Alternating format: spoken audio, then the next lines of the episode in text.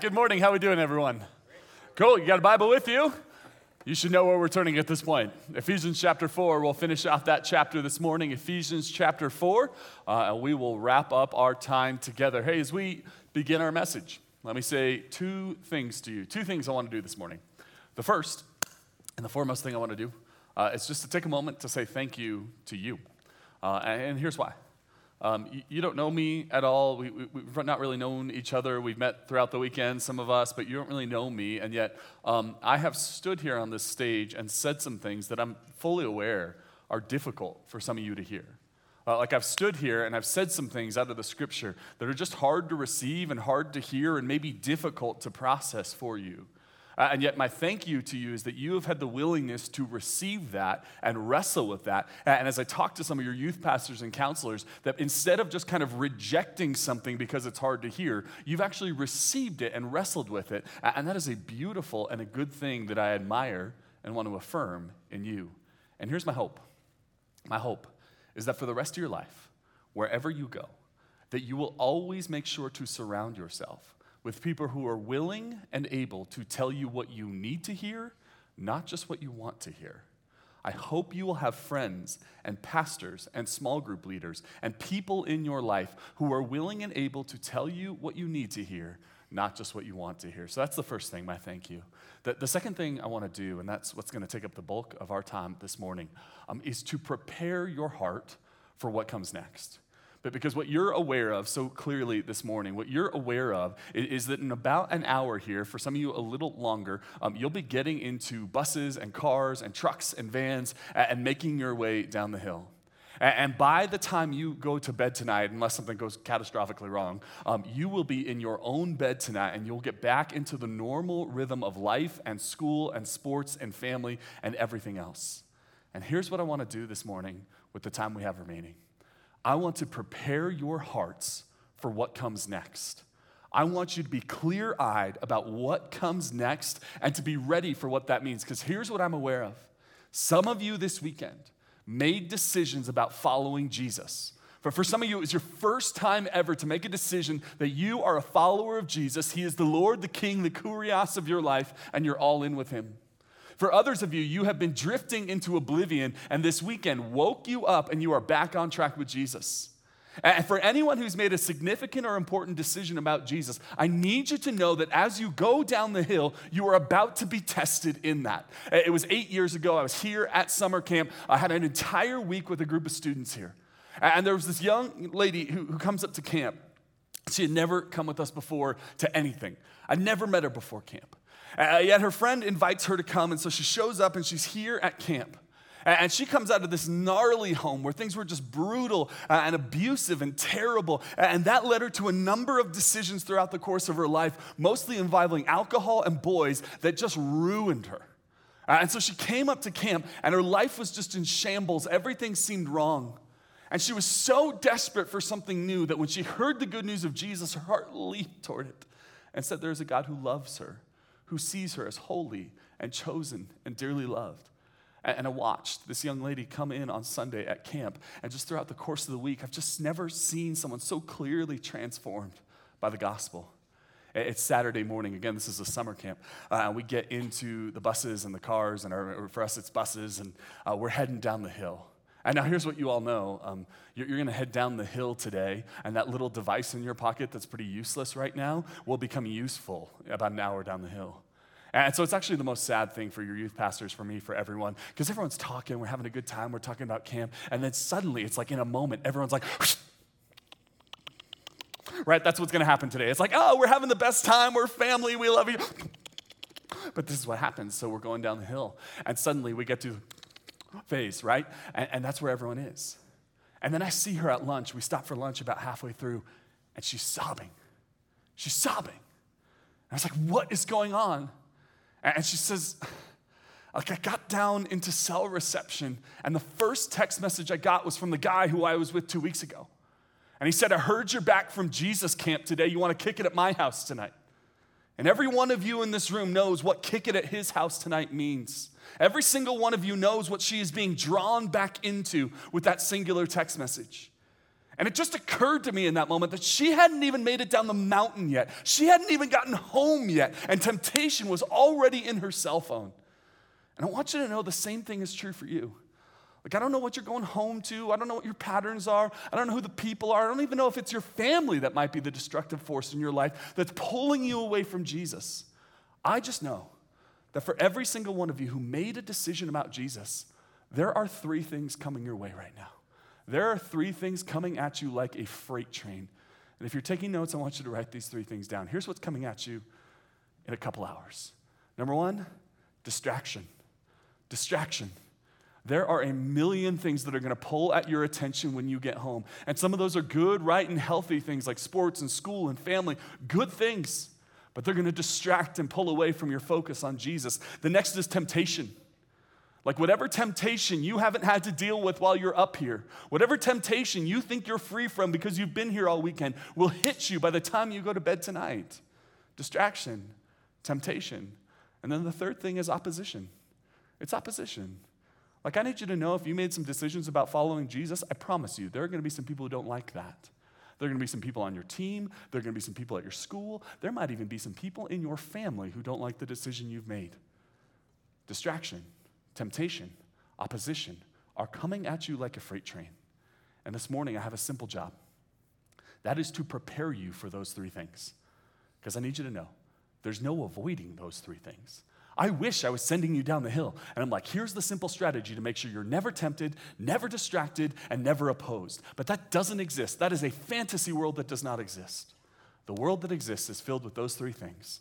And this morning, I want to try to prepare your hearts for what comes next. So, again, if you have your Bible, Ephesians chapter 4, we'll start in verse 22. We covered this last night, but I want you to see it afresh.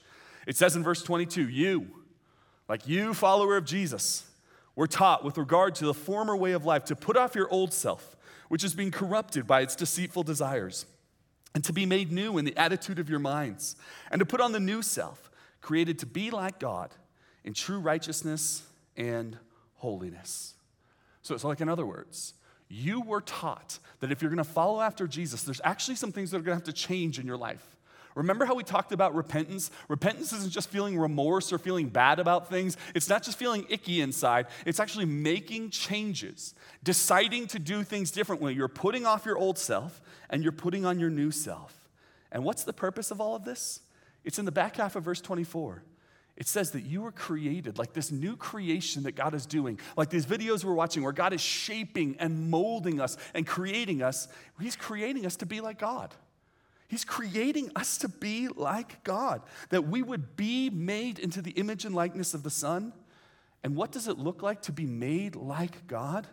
It's right here that we would have true righteousness and holiness. That we would have true righteousness and holiness. And here's what I want you to know if you want to follow after Jesus, holiness becomes your mission. It becomes your mission. And when I say holiness, it is you becoming more and more and more like Jesus. Like the point of your life, the moment you come to faith in Jesus Christ, is that you would be conformed and made more into the image of the Son. In other words, that every day of your life, from here until you die, you would become a little more like Jesus. That is what it means to seek after holiness. And here's what I need you to know holiness sounds like one of those old fashioned, boring church words that we don't want anything to do with. But let me just tell you this as clearly as I can. If holiness is not your mission, then Jesus is not your master. If holiness is not your mission, then Jesus is not your master. If you're saying, I'm going to follow Jesus, I just have no interest in being like him, then you're not actually following after Jesus. Holiness is the mission. You are called into true righteousness and holiness. That's what God's trying to do with your life as you go home. The point isn't that you just feel good about God and feel good about your life. It's that you pursue holiness. But then here's the big misnomer about holiness. I talk about holiness all the time, and people think that means like a boring, kind of lousy life. Like they think holiness means like your life is kind of not so great and it's not so wonderful, but maybe heaven will be nice. But those people who say that are totally wrong. Holiness is the best possible thing. And you know what my evidence of that is? You know how you feel right now? This kind of like feeling inside of you that you can't quite locate and you're trying to put your finger on it, but you feel free and you feel good and you feel right and you feel like this is how I'm supposed to be living. Like this weekend, you've experienced something inside of your heart and it feels totally right. That's the result of you walking in holiness. That's what holiness produces in us. It produces what the scriptures call joy of the Lord, it produces it within inside of us. And so when I call you to holiness, it's not calling you to a life that is boring and out of touch and sad and remorseful about everything. It is calling you to a life that is filled with joy. The feeling you have right now is not something that has to be unique to camp. Like growing up, um, I called myself a bit of like a, like a recovering camp addict. So here's what I would do I would come to winter camp in January, and I would be like on fire for Jesus. And then that would fade after like two, three weeks, sometimes four or five weeks, but usually about two or three. And then it would kind of fade. And then there would be like a mission trip in the spring. So I'd kind of get like a little bump there. And then summer camp gave me like a six week bump. Like after summer camp, man, I had it going for a while. But by the time mid October hit, certainly by November, I was donezo, okay? And then winter camp was kind of on the horizon. So that's kind of how I did my Christian walk. Just like this, constantly all throughout high school. Maybe you know what that's like. See, what I would do is I would get the camp high and I would try to ride the camp high as long as I could, and then it would collapse. But, but then it was later on in my life that I realized there's actually no such thing as camp high. There's nothing here at Hume that's special. Like it's a special place. It's a beauty. This chapel is amazing. God is so good to this place. I love the scenery. I love everything here. And yet, here's what you need to know there is not actually more of the presence of God here than there is in your bedroom, than there is at your school, than there is at your home. See, here's what I realized, and here's what I want you to realize write this down. You do not have a camp high, you have an obedience high. You do not have a camp high right now.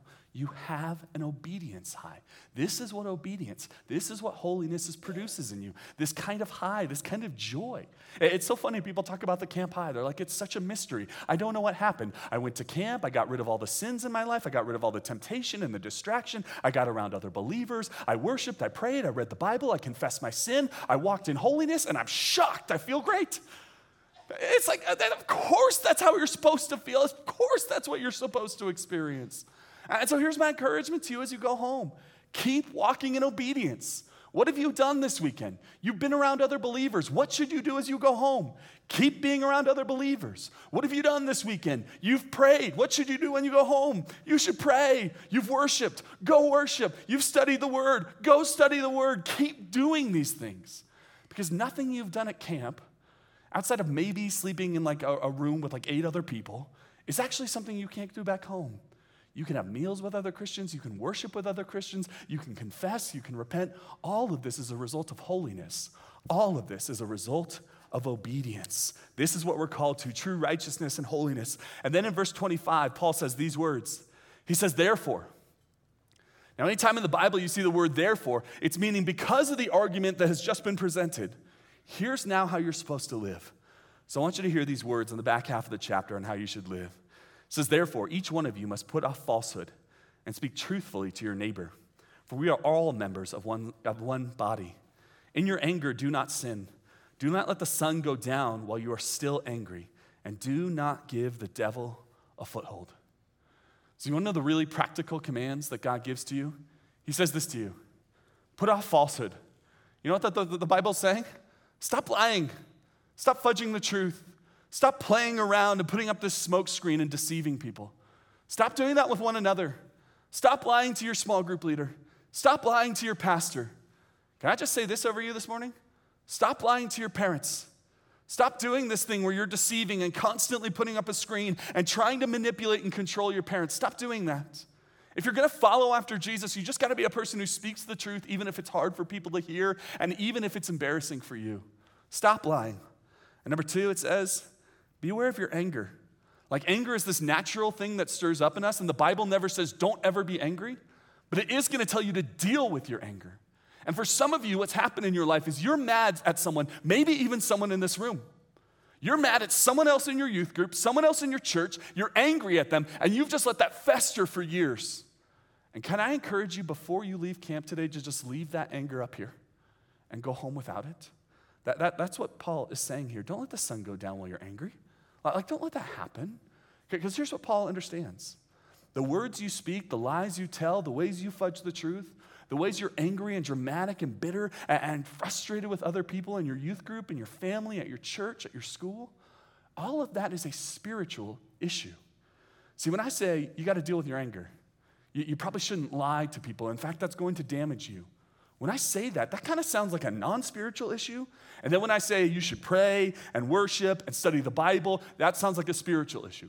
And so, what most of us have done, we've divided our life into non spiritual things and spiritual things. But I want you to know the Bible doesn't have those buckets. The Bible only has one bucket. Everything is spiritual.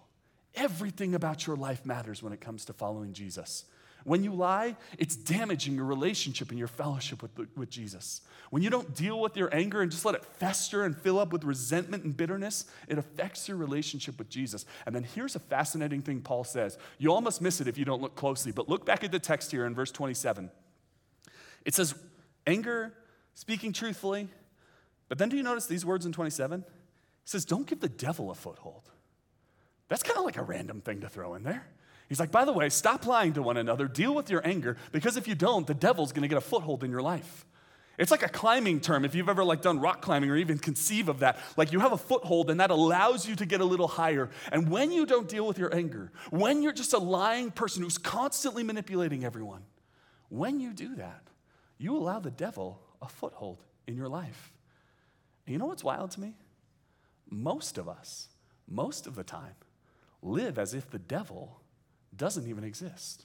In fact, you may even think it's crazy that I'm talking about the devil. You may think it's crazy to believe in a literal Satan, an actual devil, an actual enemy of your soul. But you know what I think is crazy? I think it is crazy to look around the world, see what happens on the news, see what happens in your own heart, see all of the wickedness in the world. You know what I think is crazy? I think it's crazy to not think there's an animating force behind that. See, there is an enemy of your soul. And it's not a little red guy with a pitchfork who's trying to play pranks on you. The devil is real. The devil hates you. The devil hates everything that's happened in this chapel this weekend. The devil hates the decisions you've made. The devil hates the confession and repentance that's been present in your life this weekend. The devil hates you. He wants to destroy you. And yet, some of you will get destroyed by him. You will get totally blown off track because you don't actually live like he exists. Because here's the truth about a war you will lose every war you don't know you're in. And I need you to know that there's spiritual warfare going on in your life. Like Paul looks at your lies and the way you don't deal with your anger and says the issue isn't just the social consequences there, the issue is the spiritual consequences. Because there is a devil and he hates you and he's coming after you. Let me give you the four battles that are going to happen with the devil. Write these down. The four struggles, the four battles that are going to happen as you go home. The first one is this it is the battle for your mind, it is deception. Deception is the battle for your mind. You know what the devil wants to do? The devil wants to lie to you. Most of the horrible things we do when it comes to sin, remember, starts with us not thinking right. So, you know what the devil wants to say to you when you get home? Go ahead and look at porn. It'll be the last time you ever do it. You know what the devil wants to say to you when you go home today?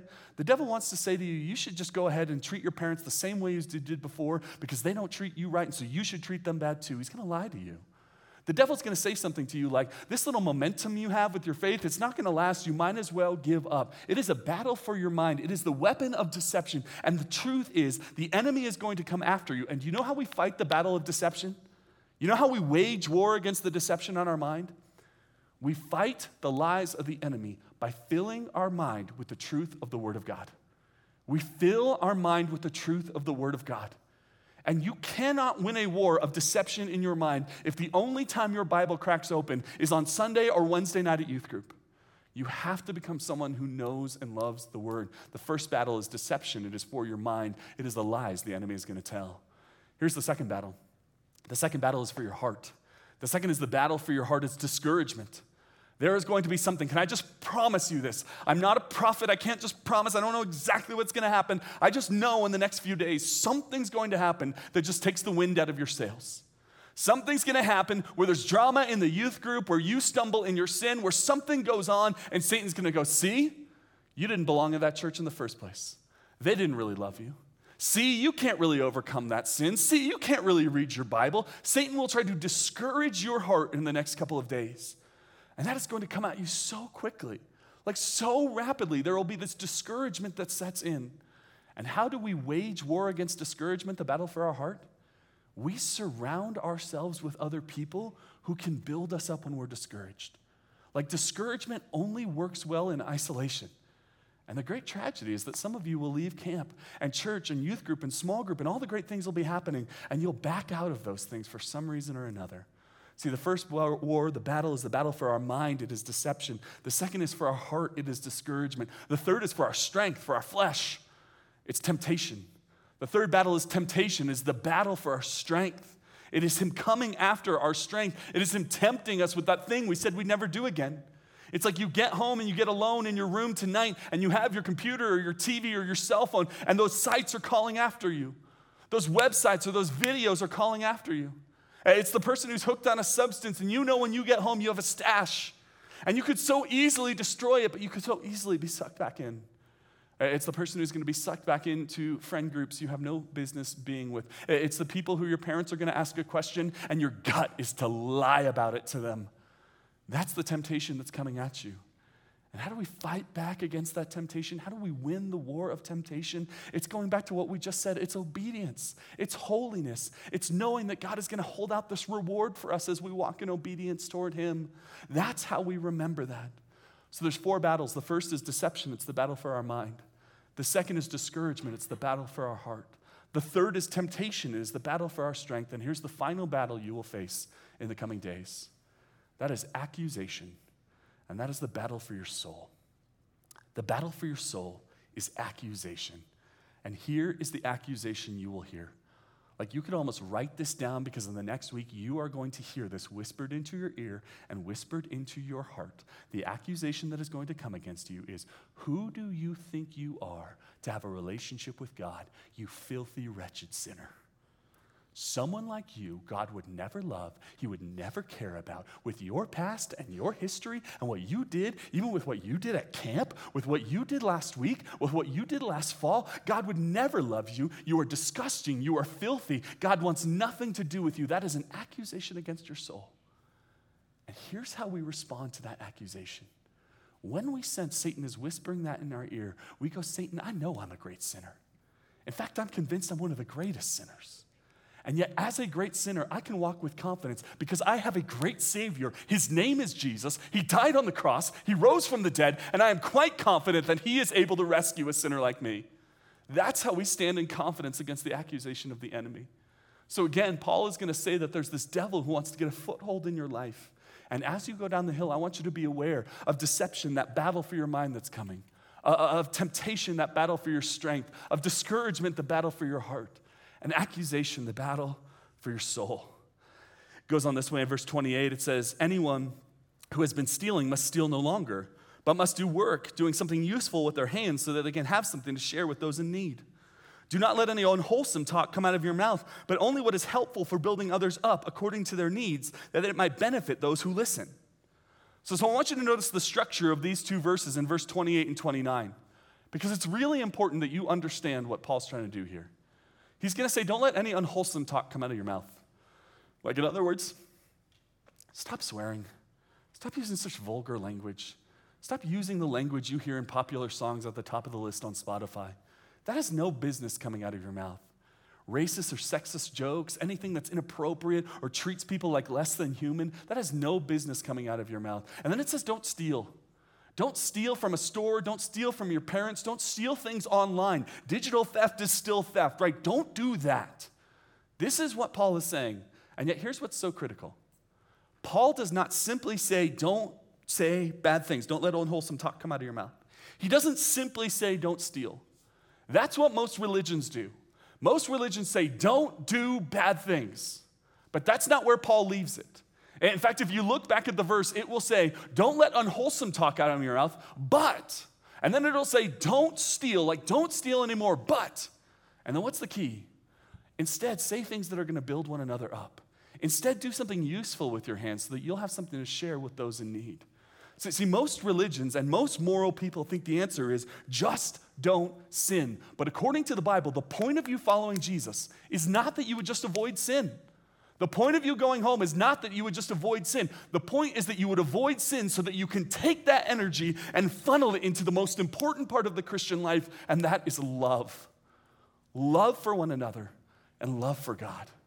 Again, the moralist, the old fashioned religion would just say the point is that you don't sin. And what the Bible is actually going to teach is the point is you don't sin. So instead, you can channel that energy into building one another up, into serving the world. So here's what I want you to know if something's got its hooks in you, and you feel nervous about the sin in your life, like, how am I going to overcome this? How am I ever going to get past this thing? How am I ever going to be free from what's going on in my life? You will never overcome that until you find something worth channeling that energy into. Like, I just know for so many of you, it just feels like you've got these urges bubbling up inside of you, and it feels like that just gets channeled into sin over and over and over again. But watch what happens in your life when you find something good and righteous and holy and loving and true to channel that into. Like, watch what happens when you begin to invest in the younger kids at your church. Watch what happens when you begin to share the gospel with people on campus. Watch what happens when you begin to care for people and serve people and love people and invest your life into something outside of you. It's not that those urges go away, it's that we channel into something that's meaningful and good and right and true. Again, the Bible is not just saying don't sin, it's saying don't sin because you can take that energy inside of you and do it towards something that actually helps you love others. This is the great secret. The great secret to you overcoming your sin is not you constantly thinking about your sin, it's you thinking about other people and how God might use you to serve, love, and build up others. So, see, that's why, and you won't have to turn here, but that's why in Galatians chapter 5, 16, this is one of the most significant verses when it comes to overcoming sin and transformation in our life. In Galatians chapter 5 and verse 16, it says this Walk by the Spirit, and you will not gratify the desires of the flesh. Walk by the Spirit, and you will not desire the, grat- the, desires of the flesh. Like, in other words, are these desires of your flesh, these things you seem to do, these things you can't seem to overcome? How do you overcome it? Well, it's not by doing the gospel of sin management, where you just try harder to not do the thing. It's that you walk by the Spirit of God. You follow after Jesus. You fix your eyes on Jesus, the author and the finisher of our faith, who for the joy set before him endured the cross, scorning its shame, and sat down at the right hand of the throne of God. The scriptures command us to consider him who endured such opposition from, opposition from sinful men, that we might not grow weary and lose heart. How do you overcome sin? It's not by focusing on your sin, it's by focusing on Jesus and how you might serve others and build them up. You walk by the Spirit, and you will not gratify the desires of the flesh. And what does that mean to walk by the Spirit? I think you will perfectly understand what it means to walk by the Spirit of God if you are someone who knows, loves, treasures, and internalizes the Word of God. Right, let me say that again. You will know what it means to walk by the Spirit of God if you know and love the Word of God.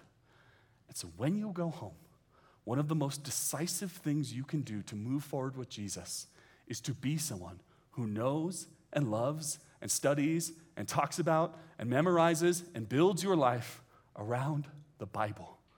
One of the most significant things you can do in the next few hours is to make a decision as you're sitting on the bus or in the van or in the truck or anywhere you are, you're going down the hill, that you are going to be a Bible reader. That it's no longer this thing that's kind of out there, maybe someday, I don't really know, it doesn't make sense to me. You're going to become a Bible reader. You want to cultivate that as a lifestyle. Can I encourage you to move past the phrase, I need to read the Bible, and simply say about yourself, I am a Bible reader? To just weave that into your life like you've woven so many other things into your life? Like, Lord willing, for most of you, you don't have to wake up every morning and really wonder, am I gonna brush my teeth today? I don't know, man. Like, like, hopefully, you're not wrestling with that every day. If you are, your dentist probably isn't happy. But, like, hopefully, that's just like a part of your life. You've woven it in. Like, that's just what I do. You don't even think about it. You're not like, mm, I don't know. What, what day of my streak am I on, the, on my toothbrushing streak? Like, you don't even think about that. And if for some reason there was a day where you forgot to brush your teeth, you, you wake up the next morning, you'd kind of have like the sweaters on your teeth. You wouldn't feel so good. Like, you'd be like, oh, this is a little gross. But you wouldn't be like, oh, my streak is broken. I will never brush my teeth again. Like, no, you just pick up your toothbrush and do it the next day. That's what you do with Bible reading. You don't make it about how perfect or how good your streak is. You just say, I'm going to read the Bible. And then if you miss one day, here's a principle to write down and to live your entire life by. I never miss two days in a row. I never miss two days in a row. So if I go to bed and wake up the next morning and realize I didn't read the Bible, I'm just going to wake up and read it the next day. You build it into your life, you cultivate a lifestyle. And listen, the way you do that is for you to have a Bible reading plan.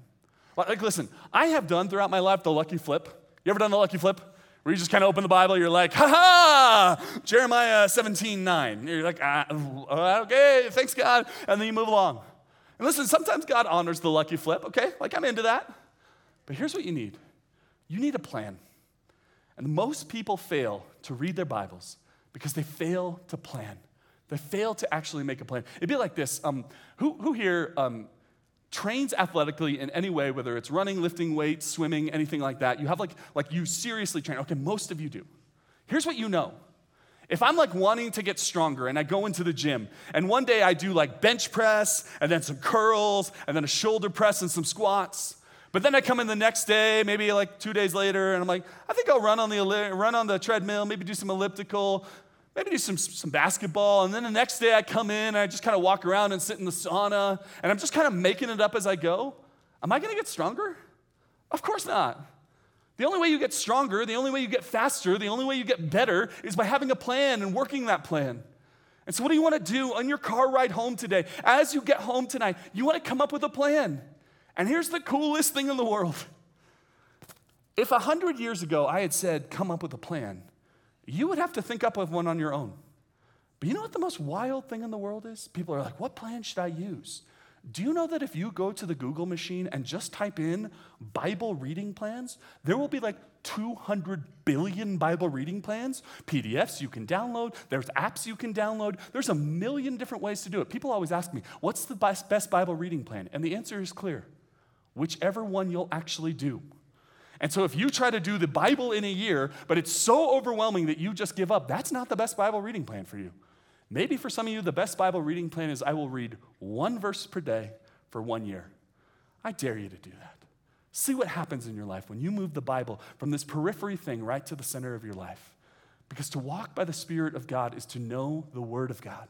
And when I know the Word of God deeply, I will be aware of and attuned to the Spirit's action in my life. I want to plead with you that maybe one of the most important things you will do when you go home is to move the Bible to the center of your life and become not someone who says, I need to read the Bible, but someone who says about themselves with integrity, I am a Bible reader. Goes on in verse 30 and says these words It says, Do not grieve the Holy Spirit of God, with whom you were sealed for the day of redemption. Like, I actually think this is important for us to linger on. Do you know that it's actually possible to make God sad? It's possible to make the Holy Spirit of God sad. Says, Do not grieve. Do, do not make sad the Holy Spirit of God. Do, do you know what God does? Like, He looks upon you, and He's not filled with rage and contempt and anger and judgment. That's already been put on Jesus on the cross. But there are times that the God of the universe looks at you and He is heartbroken because of the decisions you're making. Like, it's the same with my kids, right? Like, I don't look at them and I'm just like, I hate you. I'm filled with contempt for you. I look at my kids occasionally and just see the decisions they make. And I just go, I'm sad for you because I want better for you. And that's what I need you to know.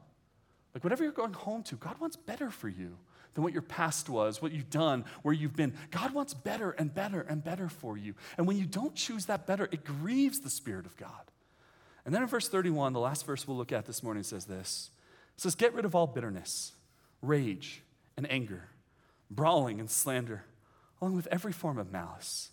Be kind and compassionate to one another, forgiving each other, just as in Christ God forgave you. You want to have some marching orders for going home? Some things you can do that will change your life and change your walk with Jesus? Put these things into action. Not with some random people out there, not with theoretical Christians, but with the actual people who you're getting into cars and buses and trucks and vans with today. Those people. Can I say this again? Get rid of all bitterness. Some of you are bitter at someone else in this room. You're just bitter, you're angry, Maybe there was a falling out, a friendship issue. Maybe you dated at one point, but you're not dating anymore, and there's just some bitterness. What scripture says is get rid of that. Get rid of the rage and the anger. Someone hurt your feelings, and you know why they hurt your feelings? Because they're a human and you're a human too, and that's normal, and we're gonna move through that in life. And it's not to say we don't deal with it, and it's not to say we get run over, it's just to say we wanna deal with the rage and anger. We get rid of brawling and slander. Like, we get done with the drama and the fighting and the slander where I say something about her because she said something about me, and all of that happens. We just eliminate that from our lives, along with every form of malice, which means we're just not doing things to intentionally hurt one another. But on the flip side, in verse 32, it says, Be kind and compassionate to one another. Like, another, be kind to each other. Like, actually be nice, be kind, Be compassionate to one another. You know the person in your church group that drives you insane? They probably have a hard story. They probably have a hard life. You know what compassion is? Compassion is looking at the person who bugs you the most and going, you know what? I probably bug other people in that way, so I'm going to be compassionate with them. I'm going to be kind to them. And that says forgiving one another, just as in Christ God forgave you. Do you know that forgiveness is the only way to heal the wounds of a past we cannot change? That forgiveness is the only way to heal the wounds of a past we cannot change? And so forgiveness is this tool we use of she wounded me, he hurt me, this person said that, she did that. And the only way to move past that is forgiveness. And forgiveness is hard, but the only thing harder than forgiveness is you choosing to live in bitterness and anger and bondage to that sin for the rest of your life. Forgiveness is how we move forward. And yet, here's the beautiful thing about this passage I just read. Everything I just read to you forgiving one another, being compassionate to one another, letting go of malice and anger and all of these things going on. The only way that happens is if we do it in the context of these words. You'll see this here in verse 32. If we do it in the context of one another, if we do it in the context of forgiving each other, each other. So here's what I want you to know most high school students think their relationship with God is all about me and God. It's all about the vertical relationship. So it's all about prayer and scripture reading and worship and that kind of thing. And that's a beautiful and critical part of your relationship with God.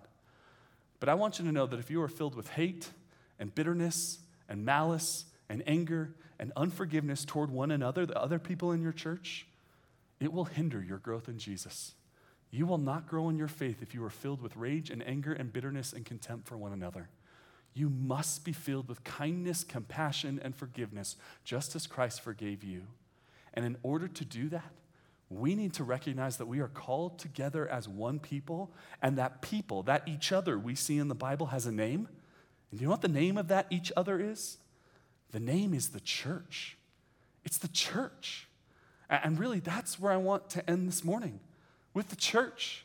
And when I say the church, I don't mean the global church somewhere out there. That's true. You're part of a body of Christ that extends through every generation and in every nation.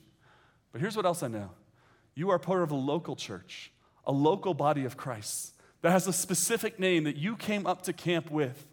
And here's what I want you to know that the local church is the soil in which healthy Christians grow. The local church is the soil in which healthy Christians grow. And if you tell me I love Jesus, but I don't love the church, I'm going to push back on you and say, You don't actually love Jesus. Because if someone told me, Hey, Brian, I love you and I think you're the best, but I think your wife is the worst, I don't really care for her, and if you ever show up to dinner with her, I'm out of there, I don't want to see her anymore, you would never be tight with me because I love my wife and she is my bride. And here's what the scriptures say about the church the church is the bride of Christ. And so if you say, I love Jesus, I just hate the church, then what you're saying is, I don't actually love Jesus. You want to grow in Him? You want to grow to be more like Jesus? You want to grow in holiness? You want to grow into the image and likeness of the Son? Do you want to be transformed by the renewing of your mind? It happens in the soil of the local church. So, see, here's how I tend to think about the local church. Um, I tend to think about the local church in the similar way that I think about this device right here. Um, now, throughout the course of the weekend, you've had this device, and um, it's been functionally useless, except for as a nice little camera, maybe something to take notes on. Maybe you have like a little game you play with it. Maybe you try to airdrop each other things because that's what you kids do these days, right? Like that's what we do, right? But, but here's the truth in order for your phone to work, it really needs two things. The first that your phone needs is power. Now, show of hands, we're doing church this morning, so let's be honest. Has anyone totally lost power on their phone this weekend? You forgot to bring a charger, your phone is dead. Okay, a handful of you. Okay, I appreciate the honesty. Aren't we so dramatic with our phones? We don't say it's lost battery, we're like, it's, dead. Rest in peace, it's dead. It's dead. Right? It's dead. But here's the deal you lose power on this thing, it is nothing more than an extraordinarily expensive paperweight, right? It is useless, right? It is a doorstop. It is a paperweight. This is worth nothing if you don't have power. It cannot function at all without power. But, but then, here's what you've learned this weekend. The other thing this needs in order to be useful, in order to flourish in the way this phone was meant to flourish, in order to be used the way this is meant to be used, is you need a network. Because power without a network just means you have a really expensive camera and note taking device. But what you need is a network. What you need is Wi Fi. Well, you need a cell service. It'll hit in the next hour, you'll get it. And so those, the, the network allows us to actually use the phone the way it was intended to be used. And here's what I need you to know, child of God In order for you to flourish, you need two things to be true about your life. What are those two things? You need power, and you need a, say it with me, a network.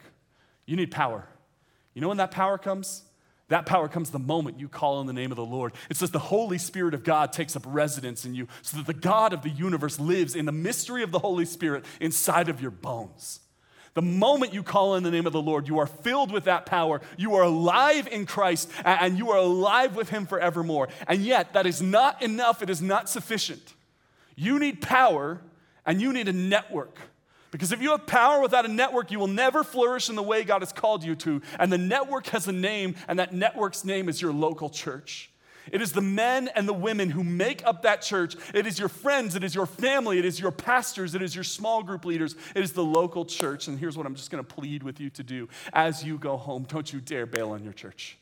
Don't you dare bail on what's going on. I've seen it too many times where you come to camp and life changes and everything's good and God is on the move, and then you get home and there's some little bit of drama, some scheduling issue, some little thing, and you back away, you back away, you back away, you back away. So you have the power, but you lose the network. And when you lose the network, you lose the ability to flourish in the way that God has for you. Let me plead with you. Lean in. Go to youth group. Go to church. Be part of a small group serve on a team, go on the mission trip, sign up for summer camp, whatever the next thing is. Your youth pastor will tell you what the next thing is, but you lean in, you be a part of that for two reasons. Number one, you need your church. I know you don't think you do it, I know you think you got this on your own. Let me be clear you don't got this on your own. You will not flourish into the man or woman God has called you to on your own. You need your church. But here's the second thing I need you to know your church needs you. Your church needs you. And I know you think they could do without me, and I don't matter, and I'm not important, and I'm just going to call that as total, that is bogus. It's not true. It's a lie you've believed.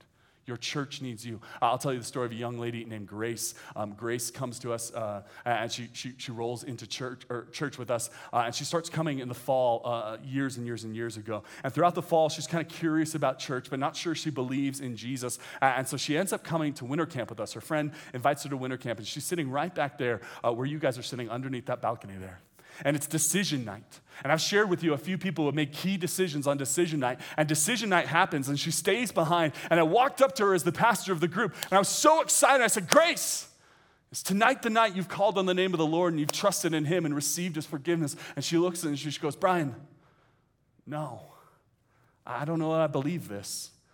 I guess I, I want to, I'm open to it, but I just don't know that I buy into it. No, I'm not. And so we talked and we talked and we talked, and she left camp. And my first thought was, I'll never see her again. She's trying out Jesus, it's not for her. But then to my shock, the next week she showed up.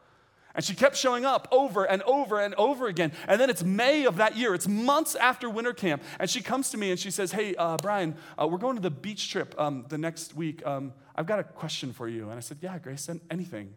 And I'm expecting to hear a question about Jesus or a theology or a Bible question. She goes, um, Would you be up for baptizing me? I was like, Excuse me? I was like, Grace, I only baptize people when they come to faith in Jesus. She goes, I know, and I have. I know, and I have. And there's two things that are remarkable about that story. The first thing I want to say to you is this that if you've come up this weekend and you're not sure you believe in Jesus, you haven't responded to the gospel, I want you to know God's not done with you yet. Your story's not over yet. And some of you think, well, I've done with that, I'll move on. No, you can keep leaning in, and God wants you, God sees you. But then the second thing that stunned me about this is this. Like, I, as the pastor, didn't spend a lot of time talking with Grace over those five months. But you know who did? Her friends, the people she went to camp with.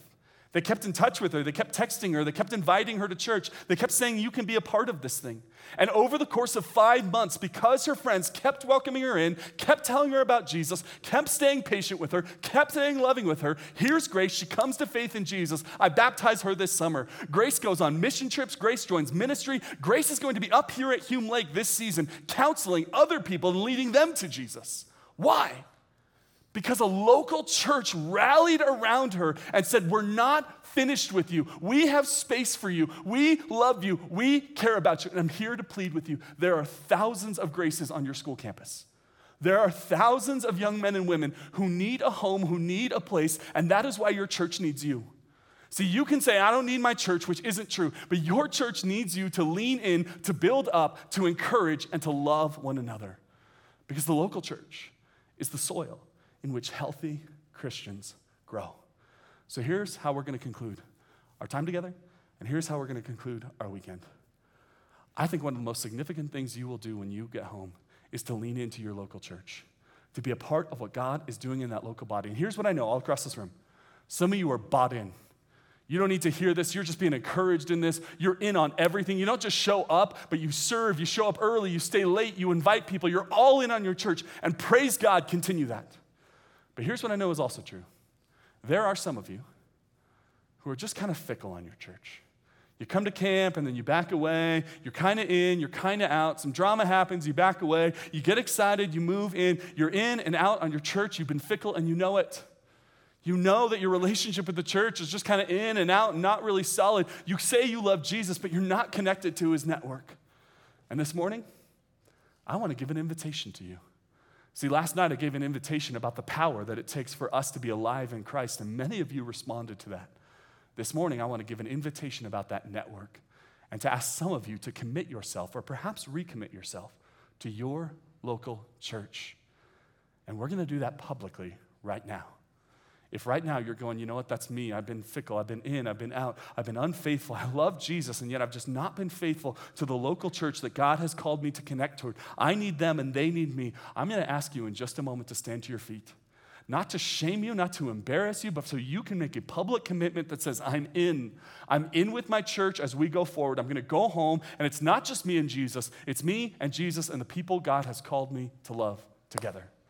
So here's how we close the weekend with a simple invitation Who here needs to commit themselves to being all in on their local church as they go forward?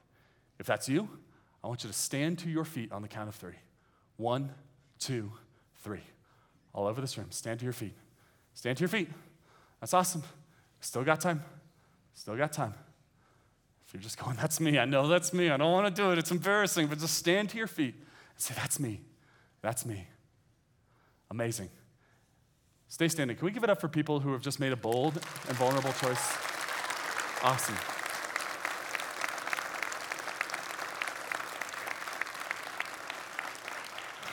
To those of you standing, I want you to know you've made a courageous choice and a good choice.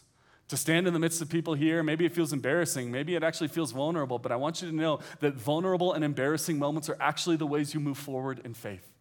I'm proud of you, I'm excited for you, and I know that you will never regret leaning in on what God is doing through your local church because the local church is the soil in which healthy Christians grow. You can have a seat. To everyone else here, may you walk by the Spirit that you might not gratify the desires of the flesh. The very first night I walked in here, I told you something. I told you that no one is here by accident. I told you that you are here on purpose and for a purpose, that God had something to say to you this weekend. And the only question, the only question that mattered this weekend is whether or not you will have the ears to hear it. I hope you hear it. And when you hear it, I hope you heard it this weekend. And when you've heard it, I hope you do not harden your heart, but rather, I hope you take steps of obedience moving forward to become like Jesus. I know you'll be glad you did. Let's pray. Father in heaven, thanks for tonight and thanks for your word this morning and thanks for your word. Thanks for your church. I pray those who stood and maybe even those who stood should have stood uh, would lean in and be a part of their local church going forward. I pray that we would know and love your word, that we would walk in obedience, that we would be transformed into the image and the likeness of Jesus. God, I pray for each of these young men and women as they go down the hill.